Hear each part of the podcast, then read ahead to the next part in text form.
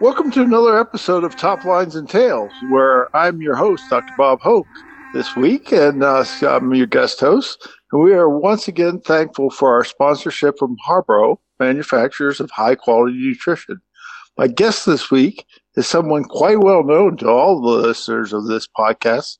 He's a stockman, fitter, entrepreneur who's provided solutions for livestock producers for fitting supplies to management software, a prolific author livestock historian of the first degree, connoisseur of fine wines. If you've ever uh, done three podcasts in a row with him in the evening, you will definitely find that out.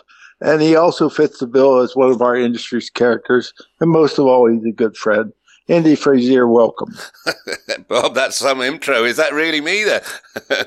yeah, I believe that is. Well, you got the wine bit right anyway. Well, good morning. good morning to you, Bob, and to everybody there. It's uh, it's so nice to be on the other side of the fence for a change, and uh, Bob will probably explain a little bit more why uh, why he's there and I'm here. Well, we, we have a lot of chores to do because we're going to cover Jack Dick. And uh, and I mean, it's a fascinating story. So I mean, I'd like to just get right at it, if you don't mind, uh, because uh, I mean, I mean, there's just a lot to tell about him. And gosh, how did you come about uh, getting your curiosity about Jack Dick? And I discovered him when I was researching for uh, the history of the Angus cattle in a book that I was writing in the UK, and this guy that kept turning up at the bull sales and throwing money about. And the more I looked at him and spoke to a few people that had met him as well, his story started to fascinate me to the point that I thought, wow, that'll make a great movie. So uh, eventually, after after I finished that that job, I just did a bit more research and uh, ended up writing a book about him. I mean, he was a complex man. That's for darn sure. Now he, I mean, he was he worked his way through college, right? I mean, he was a smart sucker right out of the beginning. He certainly uh, did. Certainly did. He bankrolled himself through through college, and uh, even had some change when he left there. He was, a, as you said, one confident son of a bitch, and uh, he, he, he started at at Syracuse University. Um, uh, with a card running a card school, and uh, he was pretty damn good at that. And him and a few of his buddies would find some rich students and let them win a few hands of poker and, and let them get in front. And then before absolutely cleaning them out and just walking away with the profits, which he'd give a little bit back to his pals, but he put the rest of it in his pocket for his next scheme. Some effort. And, and, and then he would use the chemistry lab at, at, at Syracuse to make illegal hooch, which uh, he'd, he'd sell through a few contacts downtown. And of course, this is, this is post, post-war mid 50s and Syracuse was home to a lot of war veterans back then and they'd have a taste for the hooch, I guess, and it would be fairly cheap. And, uh, Jack had a racket doing that, which I think got him in a bit of trouble with, eventually with the university, but he took his way out of it. And, and then he happened on a guy who sold um, army surplus from a nearby airbase, and, and Jack Dick got into to a racket um, peddling kitchenware out by mail order, and again using some of his pals around about the place and uh, selling cups and plates and anything he could get his hands on. Really, he, he, got the reputation to be known as Jack the Peddler, and uh, honestly, the front this guy had, uh, you couldn't make it up, the Bob. I guess not. It's uh, quite quite a thing. I didn't. Uh, I, I only thing I gambled my way through college was on my grades, but that's quite a way to make your way through school. And you know, obviously, I've read your your book. It's a great book, and but uh, he ran away from home when he was younger, didn't he? he? He did. That was before he went to university. When he was at school, and I think he went through school fairly easily, and everything was just a breeze to him because he was so smart. And then one day he got fed up with it. I don't quite know whether he fell out with his family or, or what, and he took off, and he'd only be fifteen or sixteen years old, I guess, and he headed off across uh, uh, Connecticut countryside and, and happened on a small farm and, and just uh, went in there and they gave him a job. So he, he worked away on the farm for for a few a few months, and I think that's where he got his love of livestock and of course the the great outdoors. And Jack dreamt big. He even back then he he, he dreamt big.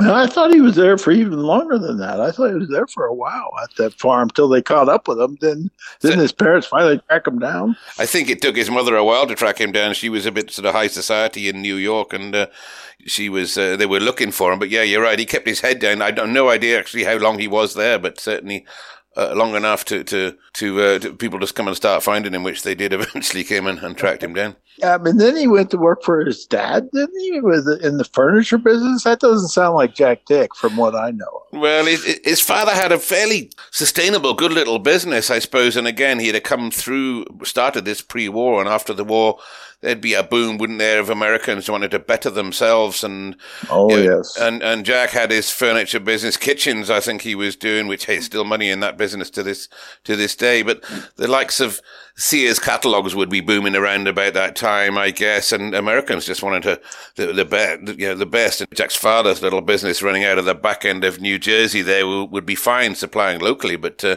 once Jack got his teeth into it, of course, it just the thing just needed marketing, and uh, that was Jack's speciality. But uh, and and the thing boomed. And his father his father hadn't got that same vision. As soon as Jack got involved, I think the turnover trebled of the business in the first few years, and uh, he got a team of guys out there selling the stuff door to door, knocking on doors and walking in and with glossy catalogs and half naked ladies lying in the bath. And he just took it the modern way, really. And, uh, and yeah, it absolutely boomed. And, and, and, off he went. His first, not his first venture, but his first uh, business venture, maybe. That, that all makes sense. But I mean, that would be a pretty small uh, pond for, for Jack, from what I know. So I could see him moving on. He went on to the stock market, which that's, that's going out of a small pond into a big big pond. certainly a big, certainly a big leap, but I think I think he just got bored with mundane households and household stuff and selling to the general public and he always thought he was smarter than everybody else, and he'd see the stockbrokers going around the place and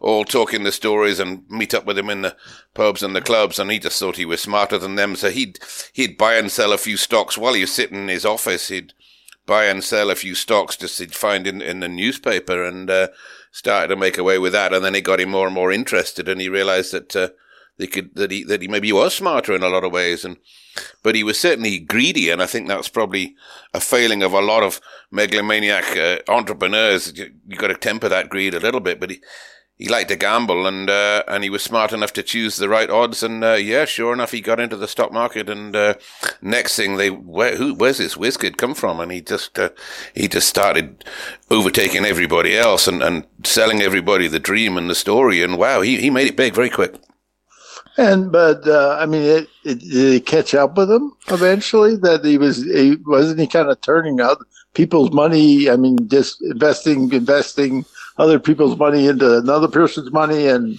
uh, I mean, did, did, he did it implode on him eventually? Well, you got to remember this guy is a very very clever guy, but it, he could understand the complications, a complicated mind maybe, and uh, yeah, they did catch up with him. But he'd made twelve million dollars in in one year in, in the middle fifties, which is oh, geez, uh, but it, it was impossible to decipher what trading he'd been doing because it was so complicated. And basically, yeah, he was borrowing from one bank to finance his loans in loans in another one, and then buying stocks here and forward selling selling it over there on the understanding he could he could buy it, not pay for mm-hmm. it for, for a week because he got the banks running around uh, uh, loaning each other on it, and then he he'd sell it on and make a profit before he'd even paid for it, and and it, it's known in the business as kiting, and it is illegal, but uh, it's only illegal if, if if you get found out, and eventually he, he was when you made twelve million dollars in one year. Somebody somebody's going to notice Bob, and, and they, they they they saw him all right, and and he he nearly got it wrapped up as well. He, would, he on his last deal, I think he'd put all his money into buying one a steel company, and uh, which would actually have been something bona fide rather than just the stocks. But uh, yeah, they caught him and they took his license, and uh, he couldn't trade his way out of that anymore. And yeah, it did. It crashed around him, as you said, imploded. And at the time, he was living in a swanky Manhattan apartment with a butler and, and living the high life. And uh, I think when they took his license and he couldn't trade his way through it, that broke broke his spirit a little bit for for a while. How old would he have been at that point? So yeah, he'd be in his early twenties, uh, Bob. In your early twenties, and to and to figure out how to do that shell game, you know, with the different corporations and stuff. Gosh, that's got that's living fast and young. But you know, I wrote a chapter on on some of these these things in the cattle business in that Shorthorn book, and some of these people would have 150 shell companies. I mean, it was it was one of the most confusing things I've ever written, trying to figure out. I mean, these people were smart. I mean, too smart for their own good, but I mean, gosh, uh, they were clever. But then he moved to the cattle business. What a switch! I mean, gosh, a New York City uh, high life, you know, uh, Manhattan guy going going out and going to get in the cattle business. Well, how the heck did that happen? You have to wonder, don't you? And it must, as I said, hark back to the days when he he had been out there on the farm and what he called a, a ma and pa business uh, with with a little local ideas, and he'd been there and, and thought, well, a bit like he, he thought he was smarter than the than the uh, the stockbrokers. He certainly thought he was smarter than all the farmers, and I think he'd obviously dreamt about this. And on some of his bad days, when he was he couldn't afford a taxi to get down to speak to his lawyers in downtown New York, and he'd, he'd walk the whole five miles in, in the morning. And I think he just uh, dreamt up this idea that uh, he could just get himself together and, and get out of the city and get out into the into the countryside. And farming would be an easier outdoor life for him uh, for him, and and um he somehow raised money to buy a farm through his brother-in-law. Uh, um, his wife Linda's uh, family were, were fairly wealthy, and he talked his brother-in-law to putting up the money. And he bought the farm from Bing Crosby's brother, the singer Bing Crosby's brother, down there in Dutchess County. And, and it wasn't cheap either. It wasn't like he just bought a little place. It was a, it was a hell of a spread, and he bought it, and that's you know where where he, he was at there. And his dreams, as soon as he got there, of course, his his dreams just got bigger again, and. Uh, crazy, I think you'd probably say, to be fair. A lot of people would do anyway. Well, I mean, people uh, can't imagine what Dutchess County was like in that period of time because that was the center of of really the world seed stock industry at that point in time mm-hmm. because all the people it was just north of New York City and they all had their estates you know the Roosevelts and the, I mean everybody and it was a beautiful county and, and everybody centralized in this one county. And gosh, I mean, he he he went right to the heart. Let's put it that way. And yeah, he wouldn't have gotten a cheap place up there. He would. They were some grand estates up there. So uh, he went right to the right to the right place. And so so he got he got up there and he got a place and and how did he get going? Well as you said he'd gone in there with with the right people. He he knew how to rub shoulders with the right folk uh, and the people who could do him well. And i guess moving into that area would have been a, a status thing. And it already had his mind set on doing something about it. And having a you know, having that smart uh, outfit there in amongst everybody else's, uh, um, as you said, the top seed stock. Uh, uh, he decided he was gonna gonna get going, and to start with, he went back to college to learn about genetics and husbandry, which is I find quite surprising because he doesn't seem the sort of man that would uh, sit behind a desk and, and, and, and, listen to a lecture for very long. But uh, I guess when he was there, he'd have made a, made share of contacts, and then he'd work out. I think he bought all the managed to get all the Angus uh, journals shipped over from from Scotland, the Aberdeen Angus journals over there, and all the papers, and he'd sit and read it all up. And he did his research and decided uh, Angus cattle was something he'd like to get into. And and the the Leachman brothers, I know, would be high profile Angus breeders back then, and and uh, he'd seek their advice, I guess, but I'm not sure just how much uh, advice Lester and, and um, Lee would, would give him, to be fair, but uh, he certainly knew the right people to ask. Well, I mean, they, they I mean, they were kind of everywhere there. You could go and rub elbows with, you know, the who's who of, of Angus or most any breed, and and he sought out a top manager. And I, you know, one of these things in these and these folks that get into these what eventually ends up being a scheme. One of the things when I've done my research is is they've always hired really top people yeah. to manage people that that are really have a lot of uh, credibility, and he did that, didn't he? Some, something we've discussed on Top Lines and Tales podcast in the past is that the the smart guys they they seek out the, the manager who knows the animals and knows the stuff, and, and they can they can learn from and bounce from. But as you said, in this case, he he got uh, Gar Douglas and. Um, would be in a fantastic appointment as farm manager. I can't quite remember where his credentials uh, uh, came to. I think it may have been through the Leachmans. And uh, anyway, Gar turned up and he gave him the, the job as managing the farm. So uh,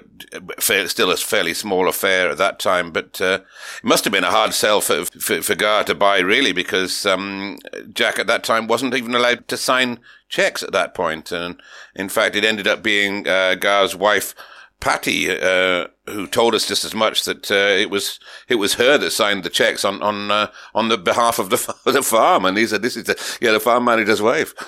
Oh, gee, so you you spoke to her, and and and that's the way they started out. That that would have been a hard sell to to go into a place where the the person hiring you you can't sign checks. But exactly. He must have been a salesman. Exactly that. And we did speak to her. Patty's still on the go, and and um, when I originally looked at this, I shared the research of of, of uh, Jack Dick with a colleague of mine in Washington, and he just picked up the phone to quite a few people and found his way through the research. And uh, one day he found himself on the phone to, to Patty, and I've got the recording here somewhere. Yeah, she said just as much that uh, she said Dick just came along and said, "Right, you're you're you're writing, you're signing these checks," and it's like, well, as I said, we went with, uh, with my colleague in there. We were planning on writing the whole story as a film, and I still am, to be fair. If uh, one of these days, uh, maybe they still will make a film.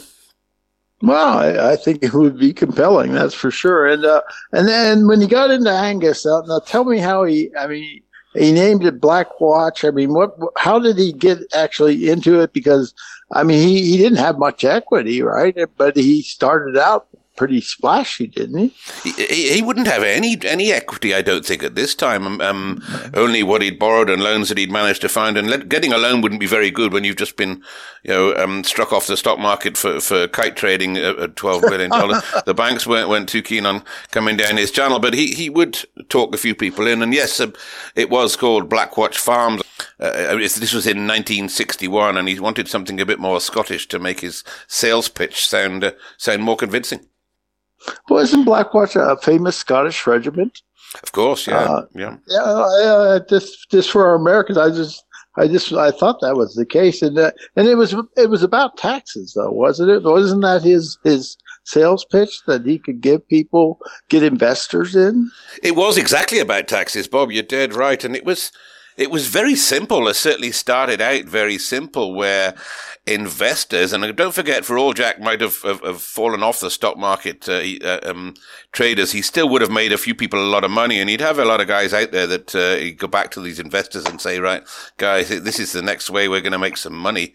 Um, and it, these, he persuades these investors to put money into literally buying a couple of cows and having them well looked after, and they could reap the profits from the sale of the calves at the low tax rates. And we'll touch on the taxes in a minute, but with a neat bit of marketing, I think I might have even invested in that one. It certainly sounded convincing to start with. But but it, it turned bad, right? I mean, it wasn't very long where he started kind of dealing off the bottom of the deck a little bit. It, it got in a little dirty in terms of the way he was dealing these cattle.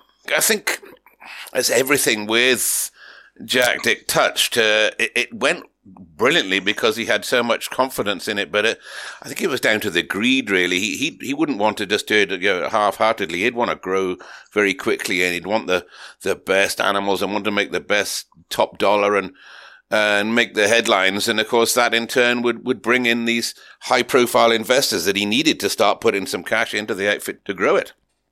Mm-hmm.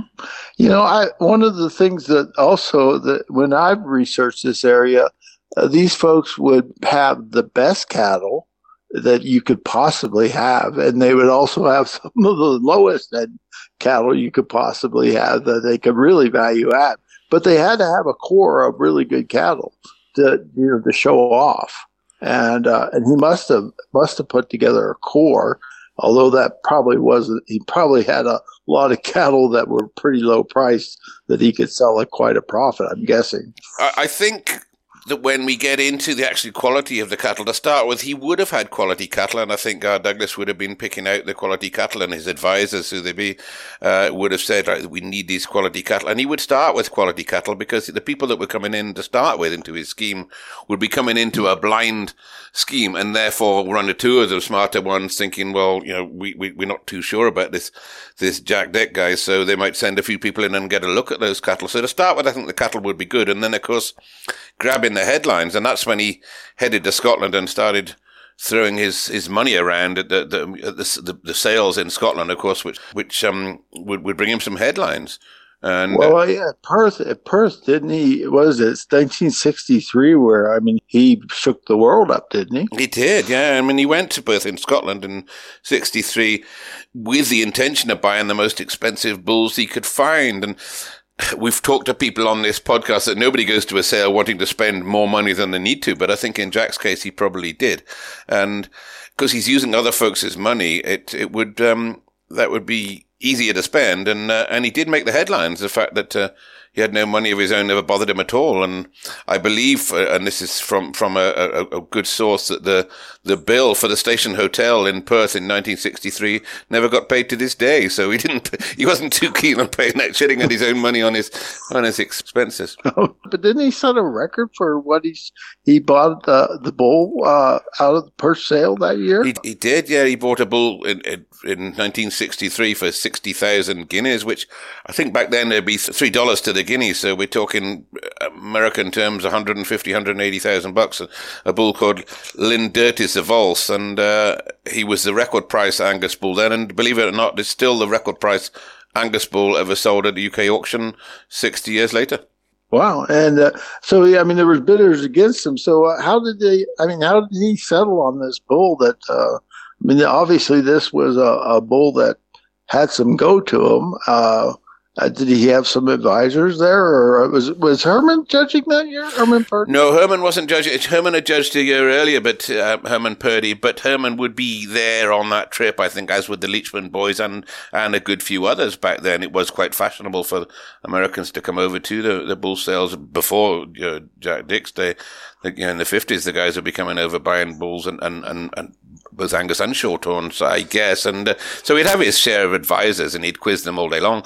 And you know, Bob Adam, the great Bob Adam from Newhouse, had judged the bulls that year, but uh, never gave this particular bull champion, which uh, is slightly controversial. I think because he was quite young. The bull was only ten or eleven months, so maybe he was young enough to not to get into the championships, but he got a first prize. And then afterwards, um, the story is that Bob Bob Adam then had tried to buy a bull, so uh, maybe he didn't put it champion because uh, he thought it might be cheaper. And exactly how much money really changed hands for Lindertis Evulse, I think we'll probably never know, but uh, it's there in the record books. And uh, and Bob would end up being a mentor to, to Jack Dick in those early days and would have sold him a, a few females and uh, would have seen Bob, a great businessman that he was, would have seen Dick for, for what he was, a, a, a man bringing him some money, much needed money in, into his pocket. Tell us, uh, this bull had a kind of a, a big splash, but not a good ending, did he? Uh, There's a great story behind Evulse, really. I, just incidentally mention that uh, that Lindertis Farm are breeding Angus cattle again now. Uh, Sir Torquil Munro's uh, grandson, Tom Hodkinson, uh, breeding Angus there now and doing a great job, uh, Tom. And uh, but going back to a Valse, of course, yeah, he did. Uh, he, he grabbed all the headlines. The bull was semen tested in the UK and then shipped to Ireland for a few weeks in quarantine, which I guess they needed back then before his flight to USA. Uh, and when he landed at JFK Airport, Jack had the entire world's press all waiting there on the runway and in, in, in, with the cameras and the news people and the TV crews and everything, all trying to get a glimpse of this of this bull that he'd bigged up and and, and paid this world record prize for. And they, they actually rolled out a red carpet, believe it or not, when the plane landed off the back of the plane. They rolled, I've seen the photographs, rolled the red carpet. And Lindy, he became called Lindy in, in, in America, and he walked down this red carpet to the, all these flashing cameras like some sort of film star. It was an incredible uh, publicity stunt, and then uh, they loaded him into the back of a um, of a Brinksmat uh, security wagon, which he just about fit in, just about fit in, I guess, through the back door, and then uh, so an armored car, yeah, and, and okay. off off they went at great speed with with a with a cavalcade of, of, of, motorbike outriders on the front and the back and the lights all flashing and all the, the, the, the, the news hounds all frantically writing their story. And, uh, and, yeah, it was fantastic marketing. And he made the front page, uh, pretty much all around the world. And then you'd think, well, that's a great story, but the story didn't end there, Bob, as you said, because, um, the bull turned out sadly to be infertile and nobody really knew the full story of, of that one. I've heard various um, different ideas uh, on that one, but uh, to do with maybe drugs that he'd been given when, when he'd been in Ireland and, and one or two other things. But anyway, the bull turned out infertile, which to most people would be a disaster. But to, yeah, to Jack, he just saw there's another opportunity coming here and. Uh, completely undeterred, he managed to claim the full amount of, of the of the sale price back from Lloyd's of London Insurance. So he claimed back his sixty thousand that he'd spent or assumingly spent, and then uh, uh, and then he bought the bull back off the insurance company for one dollar. Uh, so he, he, still owned the bull, although he's infertile. He bought him back because he wanted to keep him, I think, as a as a sort of publicity machine, still oh, going to advertise his. And then they um they tried then, I suppose the whole American news, if not the world news, had, had all picked up this sob story about poor Lindy and he was,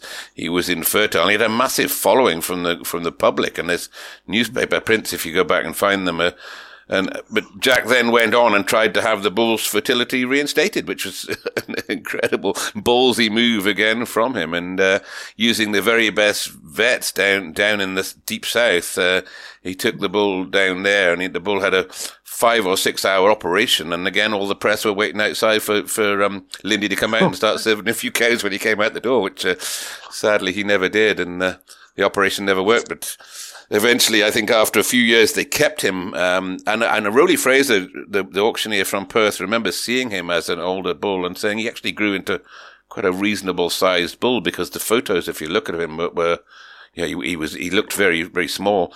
But anyway, he met his fate at a couple of years old, and uh, it was probably the world's most expensive uh, beef burgers. I guess so. Well, he only cost a dollar in the end. I, I, guess. You know, the interesting thing though is how history repeats itself because the first time that Black Angus came over in uh, Aberdeen Angus, that and the splash was at the American Fat Stock Show and at the American Royal, and they took they brought a steer over called Black Prince, and they took a they got him through quarantine. They took an express train to the uh, to to the show and they got all these people out with kilts and and uh, bagpipes, and they had Galloways and some other steers. They had Black Prince, weighed 2,300 pounds. He had been a champion over in the UK, and they paraded him around the entire outside of the stockyards and made one of the biggest splashes uh, there ever was. It's all through the literature of that time. So, so I guess Jack Dick was just doing it with armored cars at this point. so he, he, whatever anybody else had done, Jack was out to do it better. That was for sure. there, there you go. Uh, so then he went back to Perth and, and went through it all again, and I mean, kept kept going back, right? Yeah, Investing. he did. In fact, the next three years, he went back to Perth and bought the top price bull every year, and how he managed to pick out the top price bull, one would start to question that he, that he would find somebody to bid it up to make sure it was the top price bull. And again, only hearsay, I know. But in 1964, he bought a Cedium of Doonside, another great bull that has a good story behind uh, for another day. And he came in at 54,000 guineas in another price price that's yet to be beaten in a, a, UK auction to this day. But and Jack would go over there as well um, Blackwatch was probably just getting going in the 60s, in the early 60s when he went, and Jack would uh, uh, would also be very keen on buying into sporting art, and he'd buy a few paintings and things round about while he was there as well. But maybe get onto that uh, a little bit later. I I would if we have time. I I think that's really a fascinating thing on his what he collected for art is amazing. But let's let's finish up some more on the cattle though, and and kind of get through that because uh, now he he bought some more bulls, high price bulls in the U.S., including Y bull at one of our podcasts, if I remember. So he was making a splash around the United States too, wasn't he? Yeah, he was, and he also sort sort out where the other some of the other Perth champions had gone, and and uh, he bought a bull escort of Manor Hill, who strangely enough had been the champion that uh, year before, and then I think he picked up Elevate of Eastfield as well, who'd been a record price bull in his day from Tom Brewis there, who'd ended up out there in the States, and he bought him as a three year old. I think he had one time he, re- he claimed to had three or, or four Perth champions in, in in his yard, and again, of course, that's stuff that uh, that would bring in the headlines and bring in the investors. Oh, geez, yes. That, that, I mean, that would that would be a big, big deal. I mean, uh, Scottish cattle were th- that was the end all at that time. Uh-huh. And I mean, he threw a great big party in '64 for these investors, didn't he? he certainly did, uh, Bob. And it's a party I think I'd have loved to have been at as well. And I'll give it a bit description for it. And I think everybody else would think, God, I wish I was on that invite list. It was a hot ticket anyway. And uh, he he knew how to woo the rich and famous. It was it was what he did. That was just that was Jack's way. And and particularly their wives in many cases, who especially when they're looking at these pretty cattle and they don't know much about. He, he'd be he'd be wooing them, and he knew how to sell that story. That's for sure. And uh, he hired four massive big top circus marquees, huge things, and then positioned uh, put set them up in, in, around the barns, and then positioned all the bulls and, and the sale cattle around the outside behind perspex screens so they could all the cattle were looking in uh, and these guys are partying on the inside of these guys and they're all in their in their best attire and and they and all these guests five, six hundred of them and more were all dined on Angus beef that had been shouldered into the room by, by behind a Scottish piper and, and, uh, and these bulls all looking in, watching him eating. What a spectacle. Can you, can you imagine that?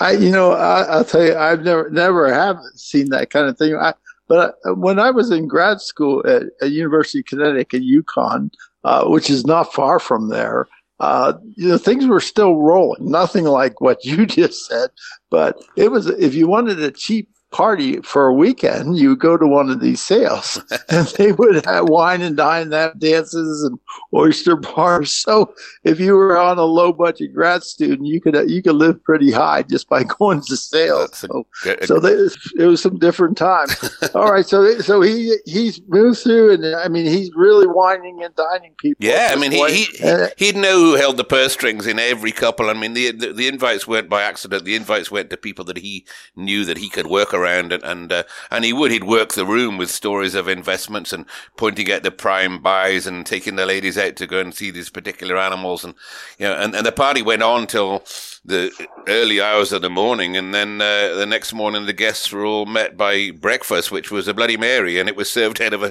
cattle drinking trough. I mean, the guy really went to town with this uh, with this this party, and then because the sale day would day would come the next day, a few hangovers with it as well, and this sale had been so bigged up that people were clambering to get in to get a bid, and it's genius, really, and. You'd think this is it was made up. I mean, I, it's not. I know a few Scotsmen that were there, and, and they were uh, the likes of Tom Todd, who bred uh, Escort of Manor Hill, and Perth auctioneer that I mentioned just now, Rowley Fraser, who told me this tale first hand, really. And Dick was later questioned about his extravagance, and, and, he, and he said, and I quote that, if spending 50 grand on a party and then selling a million pounds worth of beef is extravagant, then I'm I'm guilty as hell.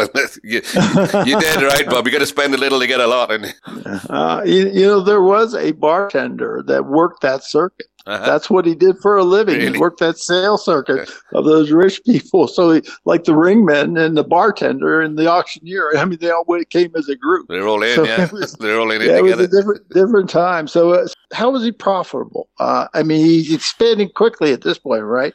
I mean, t- tell me about his expansion and how how this worked and. Um, as with any megalomaniac businessman, if I can call him that, the business grew far too fast, and, and investors were coming in all the time, and Dick just kept buying more cows and, and from everywhere. And unfortunately, not all of them were, were good ones, as you alluded to early on. And in some of the cases, the, the cows weren't even there at all; they were just a, a piece of paper and a number. And uh, and farms too, he'd be he'd be buying or, or, leasing and renting farms uh, above market value because he was cash cash rich. These were his these were his cash cows.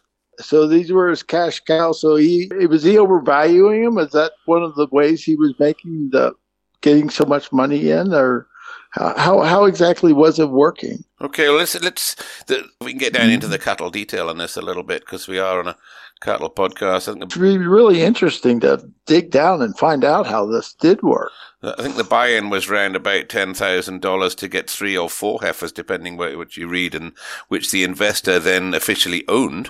Uh, and mm. then some of them might have been worth that, uh, uh, but a lot of them weren't. So there's sort of scam number one that he's selling them something for probably five to three or four times its market value, and now they need looking after at a, at, at a percentage of their worth. So the more the more money they, they, they cost and the more money they, they would cost the, the investor to keep. And uh, I think the contract was four years and uh, investor would have to pay for the keep and the cowboys and the feed and everything else that went in there. And, and round numbers, that's probably another, going to cost them another 10,000. So there's, there's scan num- number two there. The guys are into 20 grand before they've seen anything. Uh, and then they put in calf at a, at a cost to a high profile sire and they carve maybe a heifer, which either adds to the investor's portfolio or uh, or can be sold. And if it's sold, it's probably be used to another punter who's going to pay top dollar for it as well. And and uh, or a bull calf will be put up for sale, and, and the investor would receive a, a fraction of the price of the actual resale. And being told maybe the calf wasn't good enough, or it died, or it got butchered, or what have you. A lot of people would uh, that'd be scam number three. They'd get uh, you know, they, they'd get picked off with that one, and then Meanwhile, of course, the whole herd just keeps regenerating more of these these cash cows, and anybody wanting their money out would be hit with exorbitant depreciation values plus the cost of the keep and the legal contracts and the lawyers. And by the time they came to pull the money out, it, it would be barely worth it. So, you know, they, they, they find out their investment wasn't very good. So that's scam, that's scam number four, if you like. And then in the end, some in, even enjoyed losing money. I think it was such a conversation piece to have your money in these cattle schemes that it almost became fashionable. And in the books, the company would write everything down at top dollar, and of course, Dick would then siphon some of the cash out the back door for his for his own gain. So you're being scammed again. I think if you put five scams in a row there, I think your money going in the front door is not going to come out very healthily at the back one, uh, Bob. Well, yes, and, and uh, you know, I don't mean to get into our tax laws, but I, I studied that area when I wrote that book, and and they if they put their money in instead we were at a 70% tax bracket at that point and then if they could if they could uh, expense it out at a much lower tax rate than, than the 70% by the investment. Losing money in some cases was very beneficial yeah. to these people. Yeah. I mean, that, that, was the goal was to lose some money. Well, the goal, the, the goal, the goal for Dick, we find somebody who'll give you some money and not want it back. I think that's probably what you're saying. I'm sure that's right. And, uh, who were all these investors? Uh, that's a, that's a, a long list, and hey, it's probably a lot of people will never be privy to, but uh, many of them wanted to remain anonymous, of course, to, to the taxman, or, or when things got a bit sticky, wanted to disassociate themselves very quickly from, from Dick. So I need to be careful not to name and shame here, but there were singers, um, famous actors, uh, famous politicians, any number of senators, and, and that went right the way up to the White House, and, and uh, uh, top sportsmen and mobsters. It was like a who's who, Bob. I mean, it, I named a few of them in my book, but I don't think I'll pull them all, put them all down here for uh, yeah. for, for the right reasons. Uh, you know, one of the things, and in terms of our cattle industry, was that these these tax shelters. You know, these people coming in that knew nothing about the cattle industry. They the, the easiest thing to sell them was fats, mm-hmm. and that was really a negative for our industry. Whether it was belt buckle or frame race or or or Scottish, you yeah. know, buying Scottish bloodline. So so they were they were prone to one dimensional types of uh, in, uh, selling things to them, and that wasn't the complete kind of animals that we necessarily le- needed leading our industry. So, I mean, how did that affect uh, things over in in the United Kingdom? Because you were servicing our, our market that wanted these one-dimensional things. Absolutely, but there was also tax tax shelters have been around for years. Let's face it, but I think they probably reached their heights in the mid '60s, and we'll see they sort of faded out later on. But um, the, explain what a tax shelter is. I suppose the schemes where mid to high rate taxpayers who had been taxed at seventy percent of their income could do what they call a passive investment into certain industries. For example, they could invest without actually being hands on, and they were positively encouraged um, as they were deemed to be helping the economy, as you said. And the purebred stock, of course, had uh, had a great marketplace for this, at major shows and both sides of the Atlantic, and there's hundreds of high profile investors on record really that uh, have put their money into there uh, and going back into the 30s and 40s and, and 50s in, in, in Britain and, and Scotland there were some very high profile names who put their money into farms um, again because they wanted the headlines and they wanted to do well but yeah mainly because uh, yeah, they, they, they were they were dodging the tax and they were doing it legally which um, yeah there's no fault in that one the tax laws encouraged the investment back in the economy was the idea, and so the so he got up to a huge number of cows, didn't he? Well, I think Jack just just did his marketing a bit better than everybody else, and and yeah, he did. I mean, by 1966, so we're only talking a period of three years. I think it was somewhere around 60,000 head of Angus he'd got all across America and 50 different sites in a dozen states, and uh, it became one hell of an operation. And um, to grow that fast, you just you, you look at it now and you think, well, you know, somebody maybe should have have smelt that one as well. No, no kidding. And and and it just got too big. It, it bloated under its own weight, or what happened? I think things had been wrong for for I wouldn't say from the outset, but for for a while before then. Anyway, with a few investors not getting the rewards that they were promised, and and coming round and, and realizing they couldn't pull their initial sum back out, and there'd be a few. Uh, heavyweights on that list. And uh, hey, we talked about mobsters earlier on. There'd probably be guys coming packing hardware as well. So Jack would have to do a bit of juggling. But uh, again, it just seemed to wash over him, and, and he would talk his way, talk his way out of that. But the sheer numbers, as you said, would be would be mind blowing. Really, he eventually they'd got a computer and, and learned how to work it. But even then, to have thousands of cows with hundreds of different owners, owners of the cows and the calves and bulls that had been used and bulls that had been sold, and it'd be near impossible. In fact, it would be impossible to keep a track of it today, let alone back then when you got, uh, well, you got, well, you got a few books and then maybe just a small computer. And they were spread all over the United States, weren't they? Yeah. I mean, they were everywhere. And then, but he he managed to sell the business thing. I think Jack always had his eye on the on the exit, and that had eluded him maybe the time before that he'd just caught him before he managed to to, to bail out, if you like, and uh, he needed to time it just right. But again, I think maybe greed got the better of him, or maybe just the, the, the, speed of everything snowballing so fast got the better of him.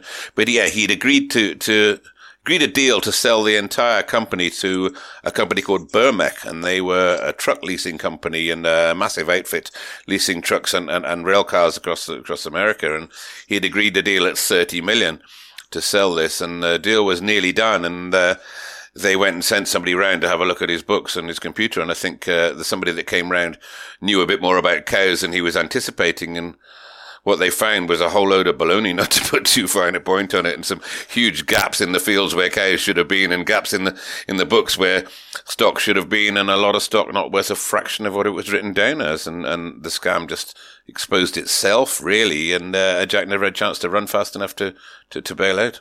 And then the whole, I mean, this was after Jack, but then the the this whole tax thing ended for our industry at one point, and and, he uh, he got caught here, and so he he was kind of in a pickle. But you know, eventually in '86, Ronald Reagan eliminated all these tax breaks, and gosh, that, that drastically changed the industry because all these investors went away. I've learned a lot of that from yourself, Bob, in, in your great book about the short-horn history. You got a great chapter on there if anybody gets a chance to, to read that. And you're right. They did, I think what Reagan did is he he lowered the high tax brackets to, down to something more reasonable, and because he lowered that down, then he decided that uh, there was so many loopholes that people were getting by that yeah they, he did away with the with the tax shelters and as you said it did uh, at a time when when the industry in, in, in the US particularly in, in the mid 80s was was starting to go through the mill and uh, it did it gave it a good kick in the ass and uh, took a while to recover I think well I mean just uh, I can just tell you a very very quick story at college many of the people were being trained when I was in school to be a manager of these high high priced places. Mm. And that went away. I mean, that just disappeared. Well, and, and that whole career disappeared. And and universities don't don't train those people anymore. It's just all changed. It, a completely different industry. We went from selling females to bulls. I mean, everything changed. So it was, I mean, it was, and, and some of the Jack Dick kind of things are what changed it, what got, got Congress moving. But let's get back to Jack, and, and because I mean, some say he was sort of the originator of the Ponzi scheme, right? Yeah. Uh, so tell me how about that. Well, a Ponzi scheme basically is when people are buying into something on a promise that's never actually there. I don't quite know what the what the dictionary definition is, but that's kind of how I see it. It requires new investments coming in all the time to keep the previous investors happy, basically. So you get a new guy coming in, bring his money, and you give it a little bit to the, the guy before as his interest, and, and the whole thing builds itself. But it's like building a house of cards when, of course, the scheme runs out of new investors, or we get a bit of bad press, and people stop bringing their money, and the, the whole thing just implodes and just blows away on the wind. And Bernie Madoff, who who was named after the Ponzi scheme, he was he in, in the Jack Dick thing? Did, did he get caught in it? Bernie did, and I think that's a great part of this story. To be fair, that the great Bernie Madoff, yeah, he took a hit of about eighty-five grand in nineteen sixty-five, which would be a fair chunk of money. And uh, but then Bernie Bernie saw what was going on, and he took that idea and, and, and made it his own, as you said, and he made much more than that by taking that and reproducing it on a on a massive scale. I guess Jack Dick should take some take some credit for that. Bernie, if you're listening there, just have a drink towards Jack. so what happened to Jack?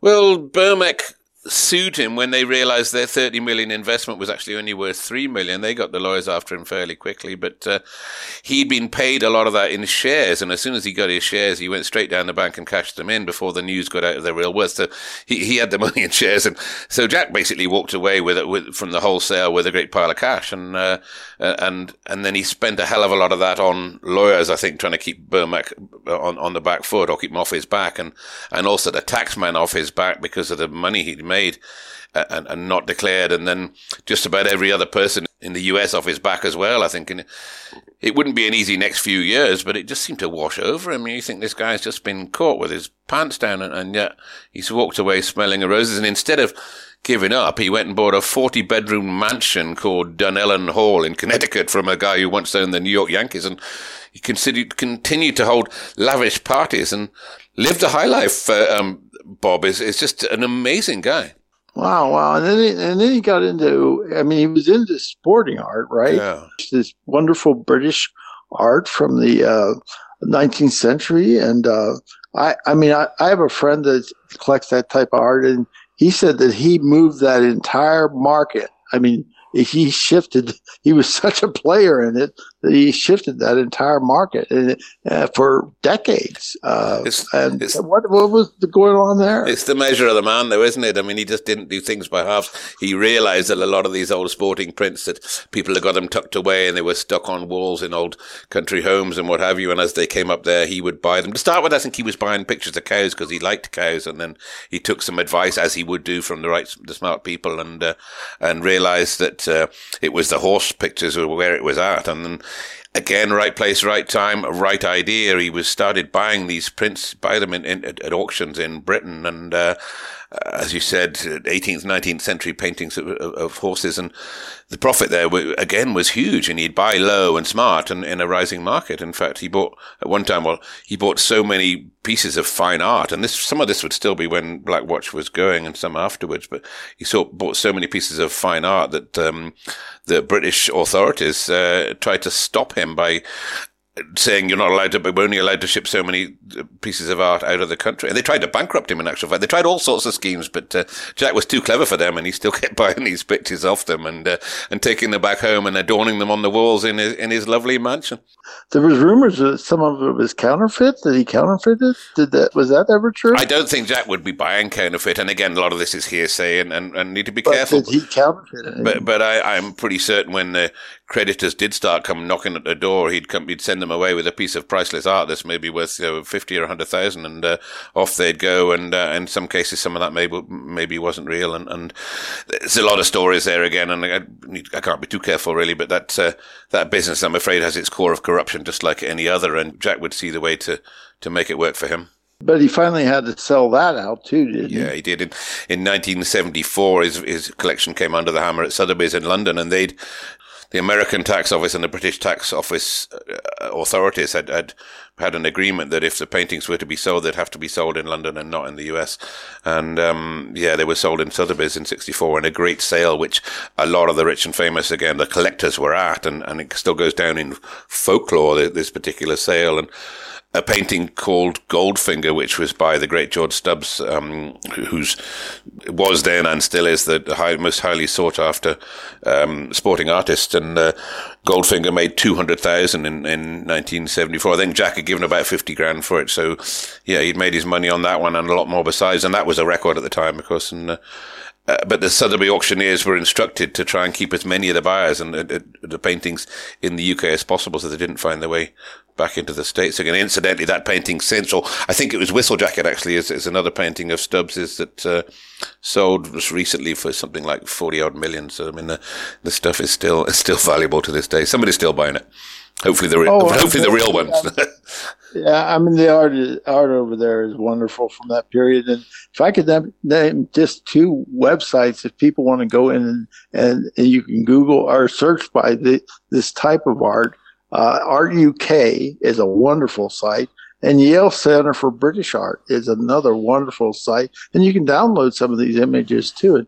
Gosh, there's just some gorgeous art on there. So if you, anybody wants to go surf around and see see this beautiful art, th- those are two good sources. I know you collect um, sporting art, don't you, Bob? I collect seascapes myself, and for, we've got a we've got a house by the coast there, and I, I collect seascapes on the wall. So I mean, there's something nice about collecting art and looking at it, but uh, I'm not into that kind of price bracket. I don't know if you are or not. No, I'm not in that kind of price bracket either. But I also have I have eight thousand images stored, electronic images stored on my computer. So wow. I have a bit of a collection, and then I have I have everything I can get out. My wife will let me uh, hang on the wall, so, uh, but not not that price range at all. I'm more into prints. Uh, but but what happened to J- Jack in the end? What was the final outcome? I mean, he he didn't last long, did he? He didn't, and the the ending's almost sad, really. I mean, Jack was sitting in his club in Manhattan. This is uh, after I think they'd sold his paintings and, and taken all the pictures off his wall in, in his house, and he was sitting there boasting about how money was made round to go round, and the next time he was going to make, I think he said something like he made a million when he was twenty, and 10 million by the time he was 30, and now he's going to shoot for 100, 100 million by the time he was 40 and uh, boasting away. And then uh, he clutched his chest and and uh, and died on the way to hospital of a heart attack at just at 40 years old. So a man who did more, more things in, in, in one lifetime than most people could do in five. But that's the official story anyway. And I think there's some speculation that uh, he may have pissed off one or too many of those uh, those bad guys, and uh, maybe somebody caught up with him. But uh, we'll never know the full story on on that one. But uh, yeah, that, that that's the great Jack Dick, and and uh, what a story. Well, you know, Tom Burke always thought that there's a possibility that he's still alive somewhere. Uh, you know, I so think if he's still, alive, still alive, I think somebody would know about it by now. He, he probably bought the Empire State Building three times and sold it off for scrap. you you have a book on this, right? To be too commercial here, but uh, well, for you have a pretty good book. for all Jack Dick wasn't, you know, he was a charlatan. I, I just think he was admirable in so many ways, which is sort of why we're doing this podcast. And I don't think anybody's ever come near what he did in, in the cattle world. A few have tried, obviously, but this isn't an advert for my book. But yeah, if you want to Google my book, um, Cash Cow by Andy Fraser, you'll find it there on Amazon somewhere in one format or another. And um, I hope you find it enjoyable. And uh, if there's any film promoters out there, well, give me a call to discuss the film script because I think this would make one hell of a great film. I, you know, it really is an interesting story, and I think it's important that we understand these aspects of our industry. You know, we did have a, a chapter on this in our Shorthorn book because it, it is part of our history, and and if, if we don't understand our history, we're bound to repeat it. And so we need to learn from our mistakes and we need to learn from our successes. Mm-hmm. And, and these kinds of things I think are important to visit. I'm glad we've taken this time. I'm glad you've taken this podcast. And, um, it's been fun being host. And uh, you're right, uh, um, what you say, Bob. And of course, people like Jack Dick. They were milestones within the industry. And uh, and uh, during that time, I mean, the fact is, the price has never been repeated here sort of tells you just how far inflated some of these animals were. And when the two bulls in that pen, the one made 60,000 from um, Torquil Monroe from Lindertis and the other one made 180 guineas, you realize just how, how highly inflated some of these prices were. So fascinating to talk about these milestones, as you say, Bob. And, uh, I really appreciate you being host uh, this week, and Bob, you've been a great friend to the Top Lines and Tales podcast, and uh, it's been superb having you on there, and I've no doubt we'll uh, we'll catch up with you again on another podcast. And again, anybody wants to read any of Bob's book, uh, Doctor Bob's book, look on our Facebook page. And uh, Bob, you've written more books than me, I think. A lot of them out there to choose from. No, you have the uh, title there. I I might write bigger books than you. I'm more in the coffee table business, and you're you you crank them out. Gosh, you, prob- you're, you're, you probably sell a lot more books than me. That's what I meant. well, I'll tell you what I I uh, I just like writing them, and then I li- I like someone else marketing them. So okay. the research is the fun part. So anyway, you it's been great, and keep up the great work on doing this history and and and digging into these kinds of things. It's it's important. Brilliant. Well, Bob, thanks very much for for being my host, and uh, and thanks everybody for for listening in. All right, bye then. Well, thank you for listening to a slightly different episode of Top Lines and Tales this week. And uh, as always, we're extremely thankful to Harbro for their sponsorship. And Harbro are suppliers and manufacturers of livestock nutrition and nutritional solutions. And during these times of uncertainty and spiraling input costs, uh, why not give Harbro a quick call and, and maybe have a chat through and see how they can help you keep things under control? So thank you, Harbro. And if you want more information on Harbro, of course, you can find them on harbro.co.uk or on Facebook. And with regards to the Top Lines and Tales, please tune into our Top Lines and Tales Facebook page where you'll find photographs and other documents to back up this episode and other episodes.